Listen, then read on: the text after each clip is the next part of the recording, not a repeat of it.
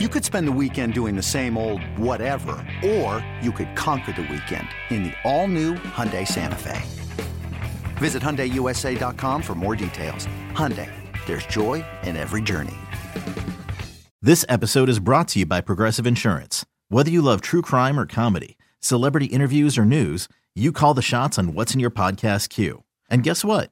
Now you can call them on your auto insurance too with the Name Your Price tool from Progressive. It works just the way it sounds. You tell Progressive how much you want to pay for car insurance, and they'll show you coverage options that fit your budget. Get your quote today at progressive.com to join the over 28 million drivers who trust Progressive. Progressive Casualty Insurance Company and Affiliates. Price and coverage match limited by state law. Did the Grizzlies miss Ja Morant or what? Welcome to BetQL Daily, presented by BetMGM. Eddie Gross and Joe Ostrowski here with you from 9 to noon Eastern on the BetQL Network. Listen to the show on the Odyssey app. Watch the show on twitch.tv/BetQL and YouTube. And follow us on X at BetQL Daily. Joining us on the program today, Brad Spielberger of PFF will help us bet on the game of the week between the Ravens and the 49ers. And then Isaac Trotter shares his favorite plays for college basketball this week. But first, Joe, you and I have seen plenty of buzzer beaters in our time, but we don't get to see one attached to such a massive, colossal comeback story. After trailing by 23 on the road, Ja Morant took over for the Grizzlies en route to 34 points, including the game winner, as Memphis won 115-113. First observation I want to make about Ja Morant's incredible performance is that not only did he have a high usage rate, not only did he have 35 minutes on the floor, but 22 of those 34 points were unassisted. The Grizzlies missed him badly. I tried to get you guys to take a walk in Memphis with me, and you laughed during lightning bets. You laughed. The college level, the NBA level, the college level was not a sweat. Last night was a sweat. Even though they were getting so many points, like throughout, like much of that game, I'm like, okay, we're inside cover.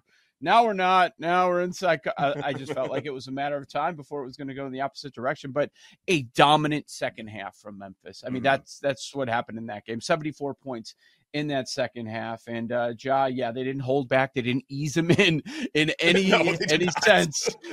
Go. You know, we've been playing. You've been waiting. Scene. Yeah, we're all excited that you're back. Like, let's go, Ja. Carry us. And that's exactly what happened. You know, not something that I expected to occur in the final moments of the game, just watching most of it. But you saw it. And that's something that I want to address, because we're not even a third of the way into the season. And this Grizzlies team is suddenly fascinating. I know they're much closer to the very bottom of the NBA than the top, but you have so much to go. And we knew the larger sample size over the last few years, we know what this team is or what they can be. So certainly enough time in the year to rebound from their awful start without Ja Morant. Maybe overreacting, but it does feel like a game changer for them and the bottom of the playoff picture in the Western Conference. Well, let's go by the numbers here and let's talk about this. There's 6.5 games out of the 10th spot right now, and I'm looking at plus 820 for them to make the playoffs. Do you feel like, okay, we've had 25 games now, right? That was the length of the suspension. Now he's back. You know how important he is. And also, too, we also know what the Grizzlies have done, say, last season, season before, where they were top 2 seed, top 3 seed. They were fantastic in the regular season with Ja Morant. And even without him in certain stretches in the regular season in the last couple of years, we've seen them be successful. So is there enough time, being 6.5 games out of the play-in tournament, is that enough time for them to make a push? So what do we do with this? What do we do with this 25 games? I think that's the question that you have to ask yourself if you're considering this, because they're dead last in the NBA in offensive efficiency without Ja Morant. So now what are they? Are they towards the middle of the pack? Like, do you want to completely throw it out? We probably shouldn't completely throw it out, but I'm also thinking back to a couple of years ago. Remember when he missed time with an injury? Oh, right. Look at their record without Ja Morant. You know, they're just as good, blah, blah, blah. It's a completely different story. And I'm sure that was in Memphis, a lot of the thinking like, hey, they've had some success without Ja. Like, we can be okay. We can find a way to get by. And they were not doing that in the first 25 games. I don't want to completely throw it out, but I'm leaning towards like, let's not put too much into that. You know, I mean, where are you at as far as that goes? You know, I'm kind of torn, to be honest. If in terms of the actual bet plus 820, there probably is value there. And if I'm looking historically at the last several seasons in the Western Conference, this isn't, say, like 5 to 10 years ago, where you're dealing with every single team in the West being that much better than, say, the East, where you probably have to finish like 9-10 games above 500 just to get the 8 seed. That's not really how the Western Conference is designed anymore. It's a good bit more top heavy, where the top 2, top 3, top 4 teams, yeah, they have phenomenal records, but then everywhere else, you're probably looking around like, say, a 500 record. So as far as that's concerned, as long as the Grizzlies can get to 500, then yes, they can very well make the play-in tournament at a minimum. And so in that respect, I do feel a little better about their chances. The problem, though, is you look at the top of the Western Conference right now, and you're seeing teams that you normally don't see there, like the Timberwolves at number 1, OKC at number 2, other teams like the Houston Rockets, I believe, have the 9 spot right now. So you have new contenders that you wouldn't normally have to get past to get one of those spots. Not to mention, there are other teams who, okay, let's hang on to our priors just a little bit longer. The Phoenix Suns are 10th right now. The Lakers are 8th. You really think you can jump those teams if, say, they're going to be mired in mediocrity the rest of the year? I'm not so sure about that.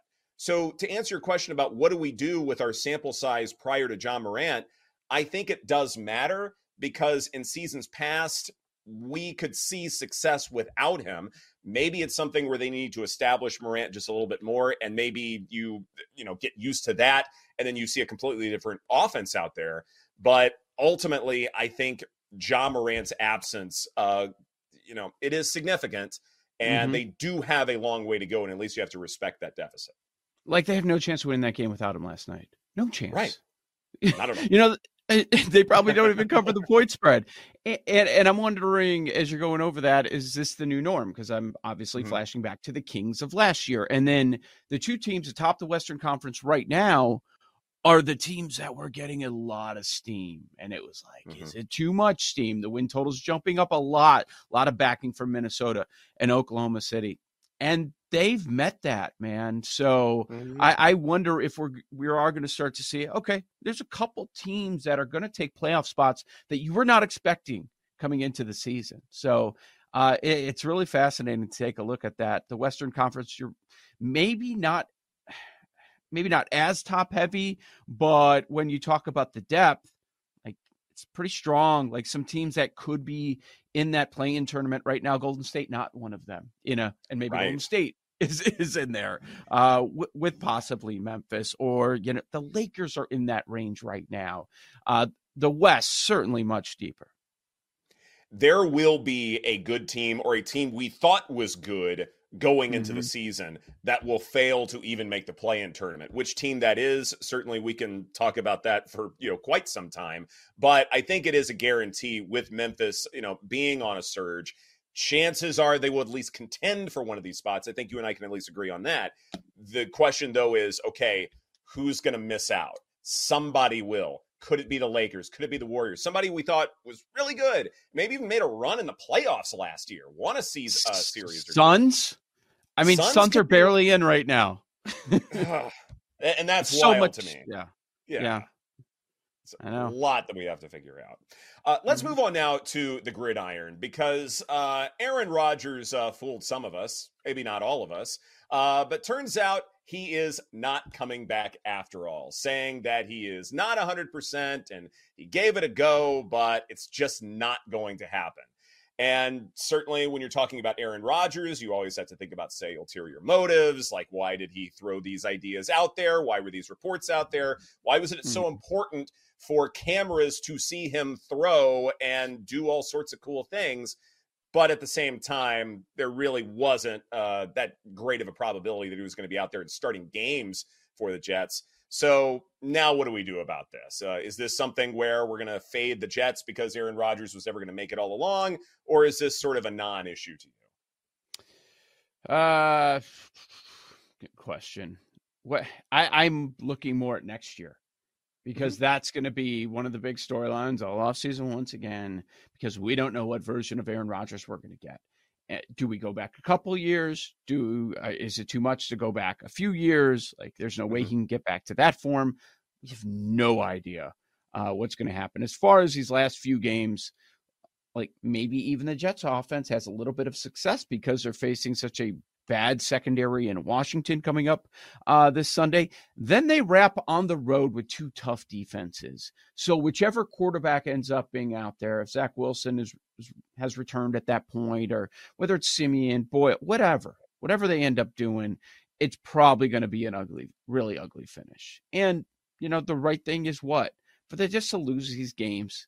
I don't know if they can lose to Washington, but we all know that they need help. That you want to add to that offensive line to try and help Rodgers next year. They were all in this year. It was really a 2-year all-in process. So what are you going to do to help Rodgers in the draft? That should be their focus. You've been eliminated from the playoffs. Lose these last 3 games. Finish the year 5-12.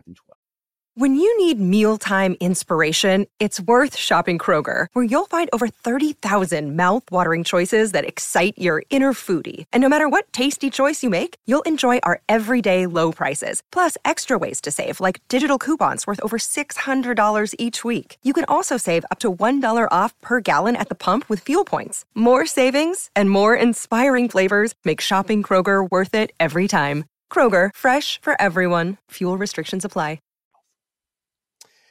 God, this offensive line's bad. I know we've talked about this all regular season long, but if there are reports out there that Zach Wilson was uncomfortable returning to the football field, then that's probably a pretty good sign that Aaron Rodgers probably would have also been uncomfortable behind this offensive line. And maybe he didn't want to say that out loud because it's disparaging and, you know, things like that. Maybe it's not beneath him to do such things, but at the same time, this offensive line has to get better. And you're absolutely right. The best thing that the Jets can do for the long term, just to not worry about these last 3 games, you know, maybe there's something to be said for trying, but don't necessarily go out of your way to win these games where you're, you know, doing too much game planning and you're not thinking more about what will help this team, what will make this team better against other competitions going forward. The Jets are 3-point favorites right now against the Commanders right now. But after that, like, you're evaluating players, probably that's the bigger issue than it is trying to say win these football games. And that's fine. Like, there's nothing wrong with that. It's not so much tanking in the truest sense, but it's more evaluation. And this is something that the Jets need to be doing a lot of as they really try and make a push next year. So are we still at Jets -3? Sure are. What the hell? So Zach Wilson's not going to play this week, right? No, it's Simeon, I believe. Yeah, they made that announcement. Okay. Well, and apparently, according to Zach Wilson's mom, his brain is like scrambled eggs right now. I saw that report. Yeah. Mm-hmm. So we probably shouldn't see him the rest of the year. And, you know, the market has said he's worth something more than the other backups. So why? What is happening? This is wild. What should it be? Let's go there. We know it's Howell for Washington. Is it like, should it be like Jets -1.5, which until you get to 3 is, but like you're hanging a 3 up there, man. And like, honestly, I would love for Jacoby to come in again halfway through this game. Mm-hmm. Veteran quarterback. I look, Howell could throw 3 picks against this defense for sure. But three, Trevor. It's funny. I feel like Trevor Simeon, like Wilson. What a statement. Wilson might have the highest ceiling of the 3 from what we've seen. Like, we've seen him have some games somehow. But, like, Simeon is almost maybe the most trustworthy. Highest floor. Yeah. Thank you. That's why they went back to him. Right. That's why they went back to him. Mm. He had one good game. If you've already pulled the plug on Howell, now it's easier to do moving forward, right? Do it again. Oh, absolutely. The leash should probably be even shorter, I would imagine. Like, why would you subject them to this harm? You know, like, this may be more, like, in terms of the line and where it is, maybe more of a Jets defense statement, because you don't really trust any of the quarterbacks. And so what's your differentiating factor? It's the fact that the Jets, you know, can still play well on that side of the ball. Maybe more to do with that than anything else. We got to play the under, right? 37.5. Oh, yeah. Maybe that's the move, you know, because like I don't trust Ron to do anything smart in terms of like trying to put up points. Like, I don't want to put my money on Ron ever again. Mm-hmm. Maybe, under. The more we talk through, and you may not have to ever again. Yeah, you shouldn't. You shouldn't have to ever again after these last few games. We know what's happening, and Ron should just go do media. That's it. I guess over, man. Right. He'd be great at it too.